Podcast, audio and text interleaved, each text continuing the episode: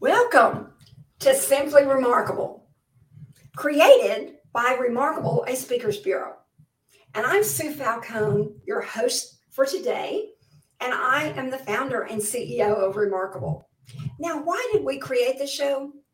We created the show for you because we wanted you to know our remarkable talent personally, just as we know them. And you never know you might find the next speaker or talent for your next event that you might be looking for, or someone else is.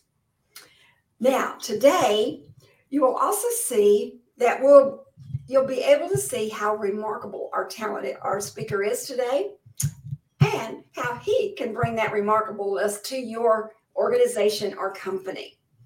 Now, thank you for joining us here today. I'm excited. It's only 10 days till spring I'm coming to you from Greensboro, North Carolina, which is tournament town. And we're in the midst of the men's basketball ACC tournament this weekend. And everything is just all basketball. That's what we do. And also today, the active chat line is open for you for questions or comments. We'd love to hear from you today.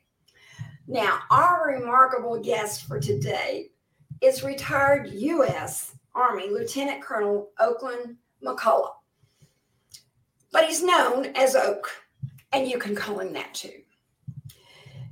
He attended West Point and earned and has served 23 years in the U.S. Army and held numerous leadership positions in the infantry and armor division branches of the U.S. Army. He was a top instructor of the United States Army Command and General Staff College. He received 31, yes, 31 military services awards, including the Bronze Star, eight service medals, and the Humanitarian Service Medal. Now, he has served in Saudi Arabia, Iraq, Bosnia, and Kosovo. He now is a leadership keynote speaker. He's a best selling author of this wonderful book. Sorry about that. Your leadership leg- legacy, becoming the leader you were meant to be. Now, with all that, Oak, I just welcome you to Simply Remarkable. And we're going to have a great time today. Thank you yeah. for coming. Well, thanks for having me on the show, Sue. I'm really looking forward to it. Okay. And you're coming to us from where? So I live in Daytona Beach, Florida. It's tough to live here, but somebody has to. You're right. Don't we all wish we were there? Well, and you've got the basketball tournament, and this week we've got bike week. So, I mean, there's always something going on. Always something going on. Always something going on. Well, we also want to thank you for your service, Oak. Yeah, well, thank you. It's, I always tell people it was an honor and a privilege to serve this nation and the people of it. So, and that's the way we should feel about it. That's it's an honor and a privilege to live in this country. We love that. Absolutely. And this this 30 minutes goes by so fast. We will be finished before we know it. So I'm going to get started. And our first question here for you is when and how did you know, Oak, that you wanted to serve in the military? How did that happen? Yeah, so I, I get asked that question all the time. And they ask me not only that, but then why did I stay in, in the military? So I, I, I, about sophomore year in high school, I decided that I wanted to be a, a leader in the Army. I was a leader in sports uh, for my teams. I played baseball, basketball, football in high school and was always the captain of the team. And I was in student government and class president. So I, I kind of understood le- leadership and I, I was pretty good at it. So I figured I wanted to be a leader and I wanted to serve my country. And one of the reasons, you know, I, I grew up, my father never finished the eighth grade. My mom never finished the 10th grade. So you know, they eventually got their GEDs and all that. But I got I got to make choices as a young man that people in other countries don't get to make, and I got chances to to be successful where other people in other countries don't. So I wanted to make sure that I gave my children or your children or somebody else's children the same opportunity to be successful in this country of ours. Wow, what a story. That I love to hear the success of what a military service can do. Yeah, I, I would not be where I am today if it hadn't been for the military, no doubt about it. And my husband's a vet, and he says the very same thing. Even though he didn't make it a career, it was the best thing he ever did. So, this is a testament to that. Now, throughout your decorated 23 year career in the United States Army, I see from your book and from knowing you that you live by this. Today's leaders have a responsibility to inspire the leaders of tomorrow. Oak, I want to ask you do you think our leaders of today are living this servant leadership role? Why or why not? Yeah, I, well, I think some are um, definitely. But you know what I tell every, everybody, and it doesn't matter because I, I think that we're, we're not doing a good job of training, coaching, mentoring, developing servant leaders. I think too many leaders in all at all levels and in every profession including the military, including our government, including businesses. I think there's a lot of leaders out there who have forgotten what it means to be a leader and why they're the leader. You're not the leader so that you get a, a better title and more privileges and better pay. Let's face it, leadership comes with some, some of that. And that's okay as long as that's not the reason you want to be the leader. You should want to be the leader because you want to empower and make the people who work for you better. It is a privilege, and it is a privilege to lead other people and organizations. And we got to get back to training people uh, to be leaders who are who feel that way that it's a privilege to, to be able to do that. And I, I think that that's one of the reasons. That is one of the reasons that I wrote the book, and it's one of the reasons why at this point in my life, this really is my passion to get out and talk to as many people as I can. I was lucky growing up in my career in the, in the army and even in high school i had some good servant leaders who were mentors of mine who i could always go to and ask questions and uh, they would always give me advice and so that's the type of leader i grew up as and i, I think that's the best leader out there and we got to get better at producing the next generation of servant leaders i totally agree because you know we came up in a different uh, upbringing. And you're right. This is where I see that, you know, we've got some work to do here. And I'm so honored and privileged to have you at Remarkable so that I can help others hear your story and hear to know how to do this. You know, because you're key to this. You're key to this. We thank you for that. Now, tell me this what are your secrets to living a life of servant leadership? Yeah, well, I think it, it, always comes. I get asked that a lot, and I think the first thing is, you know, you, you got to set the example in what you do. And I and I tell people, look, if you're in a leadership position, you are set setting the example every single day, whether you know it or not, because the people who you have the privilege to lead are watching everything you do. And if you don't believe that, you're pretty naive because they watch everything you do every day. So every time you do something, you set a new standard. If if you walking down the hall and there's a piece of paper on the floor and you don't bend down and pick it up and put it in the garbage, then you just set a new standard. It's okay to leave that there. So you, you got to set the standard uh, in everything you do. I think the other thing is integrity. You know, my father, when I was growing up, my father used to say, nobody can ever take your integrity away from you. You have to give it away. And he said, and that is probably the most important thing you have is your integrity. So I think that's something that that we got to get back to instilling in our leaders that leaders do the right thing because it's the right thing to do, not not because somebody's watching or any other reason, but because it's the right thing to do. Wow. Okay.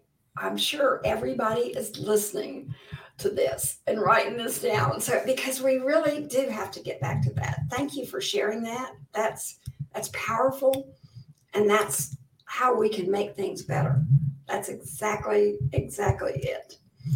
Now, in 2021, what made you decide to write this book, Your Leadership Legacy, Becoming the Leader You Were Meant to Be, and become a speaker. How did that correlate? yeah, well, you know, I've been a, a, speaker, a public speaker for probably about 30 years. I just never was getting paid for it or never went out beyond my local area, uh, but I spoke in the local area all the time. But you know, 2006, I took over an Army ROTC program at the University of South Alabama. That was my last assignment on active duty. And I was going around talking to all kinds of, I was talking to high school students, I was talking to college students, business areas, eh, you know, just around the area. And certainly the high school and college students, I'd always ask them, so what do you want to be? What do you want to do? And they'd tell me what profession they wanted to be in. And I'd say, and then it, inevitably somebody would say, and I want to be a leader. And I said, oh, that's great. World needs more leaders. So what does that look like? What does it take to be a leader? And you get that deer in the headlights look. They just had no idea what it took to be a leader. So I came up with this presentation that I give uh, on leadership um, and started giving that. And I, uh, as I've been giving it since about 2006 at least. And I always knew I wanted to put that in a book. Well, my wife and her mom and two other people who live in the condo that we live in, we went to a motivational speaking event at our Catholic church. And it was kind of a combination motivational speaking and how do we get people interested and back into the Catholic Church. And it was about a three hour long presentation or event. Now, the guy didn't speak for three hours. He spoke for about 45 minutes. And then we did some other things. And he spoke for another 45 minutes. And we did some things. And he spoke for another 45 minutes. So we, every time there was a break, I went and I talked to him because I knew that's what I wanted to do. That was my passion. That's my passion right now is to get out and talk to as many people as I can. And so I was talking to him and kind of picking his brain. And at the end of that last presentation, when I was talking to him, I told him I wanted to do what he was doing. He looked at me and he said, Well, Oak, have you written a book? And I said, No, not yet. I said, I'm thinking about it. And he looked at me and he said, Stop thinking about it and do it. And so I went home that night and I wrote out the table of contents. That was the 15th of February, 2020. I started writing the book the next day. And on the 12th of February, 2021, we published the book. Wow all from wow all from someone encouraging you. Now's the time. Yeah absolutely. That's what that's really what what I, I really wanted to write it and i knew i wanted to write it but i was kind of putting it off think, telling myself well i just don't have time. And he and he and he just said write it just start.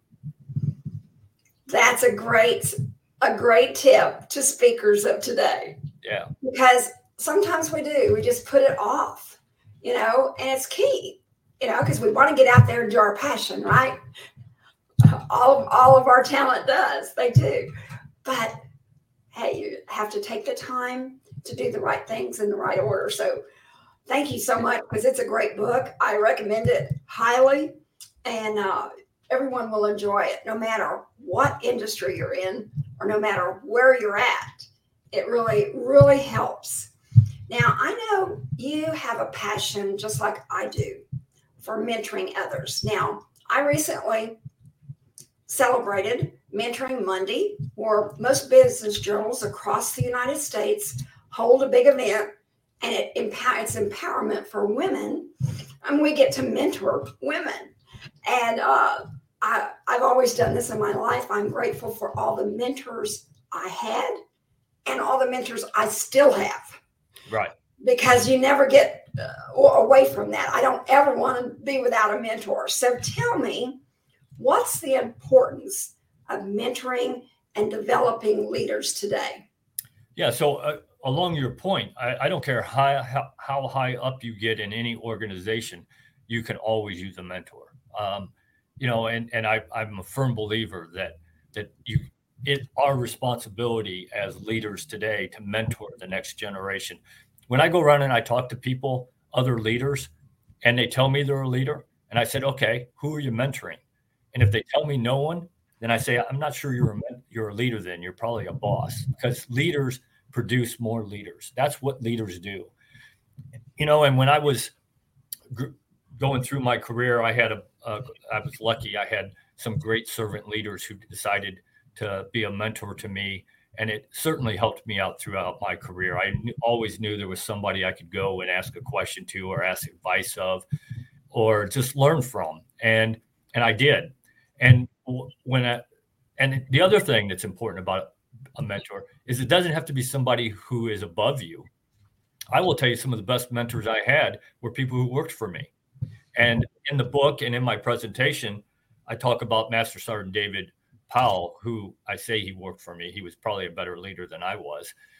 And he worked for me at the University of South Alabama in Mobile when we were running that ROTC program. And one day he said to me, he said, You know, great leadership handed down from generation to generation is what develops great nations because we were talking about developing the next generation of leaders for the army and the country. And he said that quote, and I thought to myself, what a powerful quote. I wish I could take credit for that, but I can't. It was Master Sergeant David Powell who said that, who I still stay in touch with. And um, the most powerful thing about that quote is you can take that word nations and you can substitute anything you want for it a company, a sports team, a hospital, a food bank, whatever, it doesn't matter It doesn't change the power of that quote because every organization at every level needs good leadership.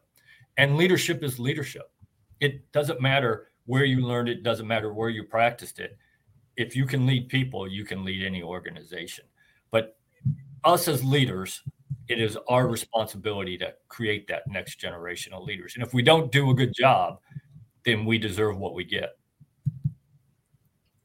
Well, I certainly can attest to that. If I hadn't had the mentors I have, I wouldn't be where I'm at today. Oh, absolutely. I mean, absolutely. that's the key. And so I appreciate that you are serving that way and helping others because I'm out here on this same platform, even just in my small way, to say, find a mentor. Well, that's the that's the other piece of that. If you are a young leader and and nobody's stepping up to be your mentor, go find one. I promise you, there's somebody out there who would love to be your mentor. So if you if nobody's stepping up in your organization, go outside your organization and find somebody to be your mentor because you need one. Exactly. Exactly. Thank you for sharing that. That's great. Now I know Oak, you speak on many colleges and university campuses to students faculties, everyone. How is your message received there today? Yeah, well, so far it's been received very well. I mean, is can I say that there's never been anybody who didn't appreciate it? I guess probably not. But but I, so far, every time I give my presentation, whether it's at a college campus um, or in some company or some conference, I always get people who come up and talk to me afterwards. And certainly on the college campuses, uh, I've had not only um, the the staff and faculty come up, but uh, I always have several of the students come up and kind of pick my brain afterwards, and they'll tell me a situation they're in and kind of ask my advice on what what I think they should do. And and I love doing that. I, I never ever turn down a chance to talk to young men and women. I mean, that's and, and I'll go down as far as high school. I, I even there's a couple times that I went down and talked to sixth, seventh, and eighth graders, not about leadership, but about success and how, how do you what what are the steps you need to go through and the things that you need to do to increase your possibility of being successful in the world. So I never turned down a chance to talk to young men and women. That is awesome because I think a lot of speakers and a lot of people are, you know, wondering can they still resonate with uh, college campuses today and universities, and I, I believe they can. You know, yeah, I, absolutely. I, I, you can. I mean, there, there are certainly people on those campuses that don't want to hear some of the things we want to talk about, um, but but for the most part, if, if you got a good message, and I think servant leadership is a good message, I, I think most of the people on those campuses want to hear it. Definitely, definitely. Now, oh, you have lived many places in the world. You've served there, you've lived there. But tell us, what is one of your favorite places to live? Yeah, well, I mean, we've we've lived in quite a few places, uh, and and I we've I, I can say we probably enjoyed all of them. We were in Australia for two years, and that was an interesting um, assignment. So I I've, I've been in 45 countries on five continents. Uh, obviously, I didn't live all those places, but I've been there either visiting or training or on deployments, whatever. And I always tell people my favorite city in the world is Prague. I loved Prague. Um, my wife and I went there for a, a, weekend, and we absolutely loved it there. Um, and my favorite country that I've probably been in uh, is probably Spain. My wife and I went for a week long trip in Spain, and we absolutely loved it. But the place that I, I was stationed at that I probably enjoyed the most was my last duty assignment in Mobile, Alabama. My wife and I loved it there in Mobile. And it was a tough decision to leave there and move here to Daytona Beach. It really was because we we loved the community, we loved the people, and uh, and it was that was probably our favorite place. Wow, been nice to have all those choices. That's the that's the good news that you do have all those choices. Now today, what do you want to leave with everyone that's watching because this is global because it's on four channels so we never know how far it reaches. We get messages and comments from everywhere. What do you want people to know about you and your message that they can take home right now and apply? Yeah i i the thing i always want people to understand about my message. And I tell mm-hmm. people, you don't take anything else away from my presentation. Remember this that leadership is about people. And if if you understand that and that you got to take care of people and, and you can't fake that, they will know whether or not you really care and you're really trying to take care of them or not. If you take care of people, build that trust, then you you will build a good organization that will get things done and you'll get your promotion, you'll get your raise, whatever, but you'll get it for the right reason because you helped people become better people. They made the organization better, and you're going to get your due, whatever, whatever. And I think the, the, the key thing to that is that you got to build the trust, and trust is so important. It is what allows leaders to lead other people. If people you're supposed to lead don't trust you, then they're not going to. They, they may do what you tell them to do because you're the boss, but you're the boss. You're not a leader. Um, if you're a true leader, then the people trust you, and there's lots of ways to to build that trust. But that's one of the key things. You got to build that trust because it is all about people. Period. It's not about flow charts or organizational charts or anything else. Leadership is about people. And the cost of that is what? The cost of of, of doing becoming a servant leader. Nothing. It, it, I mean, it's it's cost you some time and effort to build that relationship, but it doesn't cost anything money wise. In fact, I'm here to tell you that it's going to save your organization money because you're going to keep employees. You're not going to have the turnover that you're would normally have in an organization. You're going to have a culture in your organization where people want to work and they want to do what you need to get done. Because as we were talking before the show, results do matter.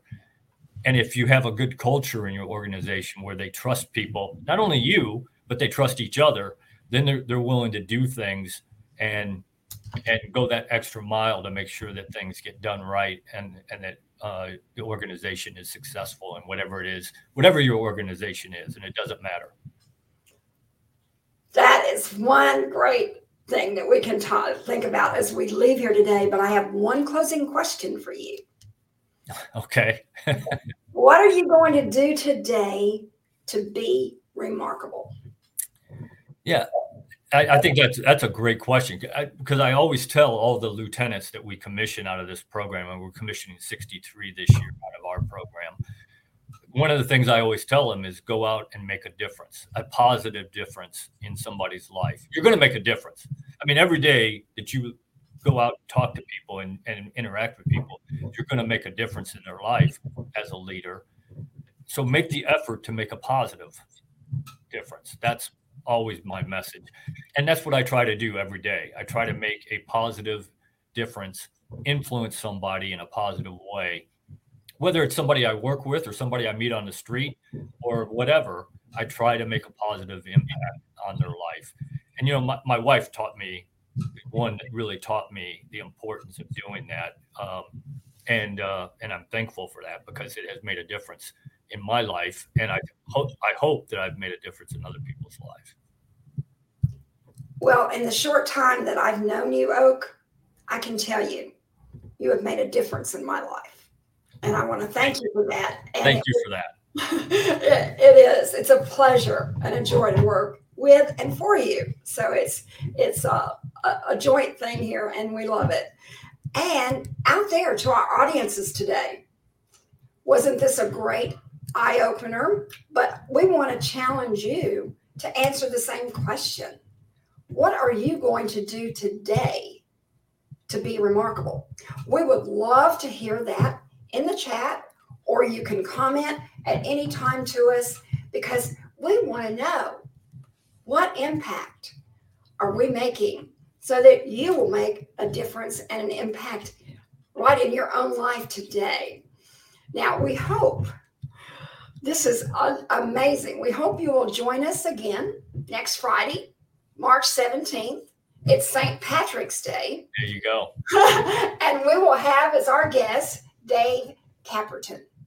Now he's a award winning award winning. Now that's hard to say early in the morning, real fast. Award winning, funny, motivational speaker, and he dwells on finding joy, beating stress, and the power of one to make a difference. Now, Dave is known as the joy guy, strategist, author, and educator. So you want to make sure that you put that on your calendar and that because we can assure you, you will leave laughing. You won't want to miss that. And subscribe to our YouTube channel so you won't miss an episode of our show because all of them are there. This is the 29th episode of our show, I believe.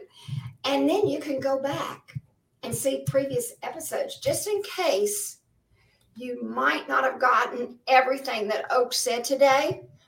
You can go back and see it there. So please do that. Now, tomorrow, it's daylight savings time's coming. All right. So don't forget to set your clock spring forward. And as one of our speakers, Alan Mallory, just put out, I just saw it before I came on here. I said, oh. He said, some people will see Sunday as losing an hour of sleep, while others will see it as gaining an extra hour of daylight. It's all in the perspective. That's what life is. It's all in the perspective. So we look forward to seeing you next Friday and have a remarkable weekend.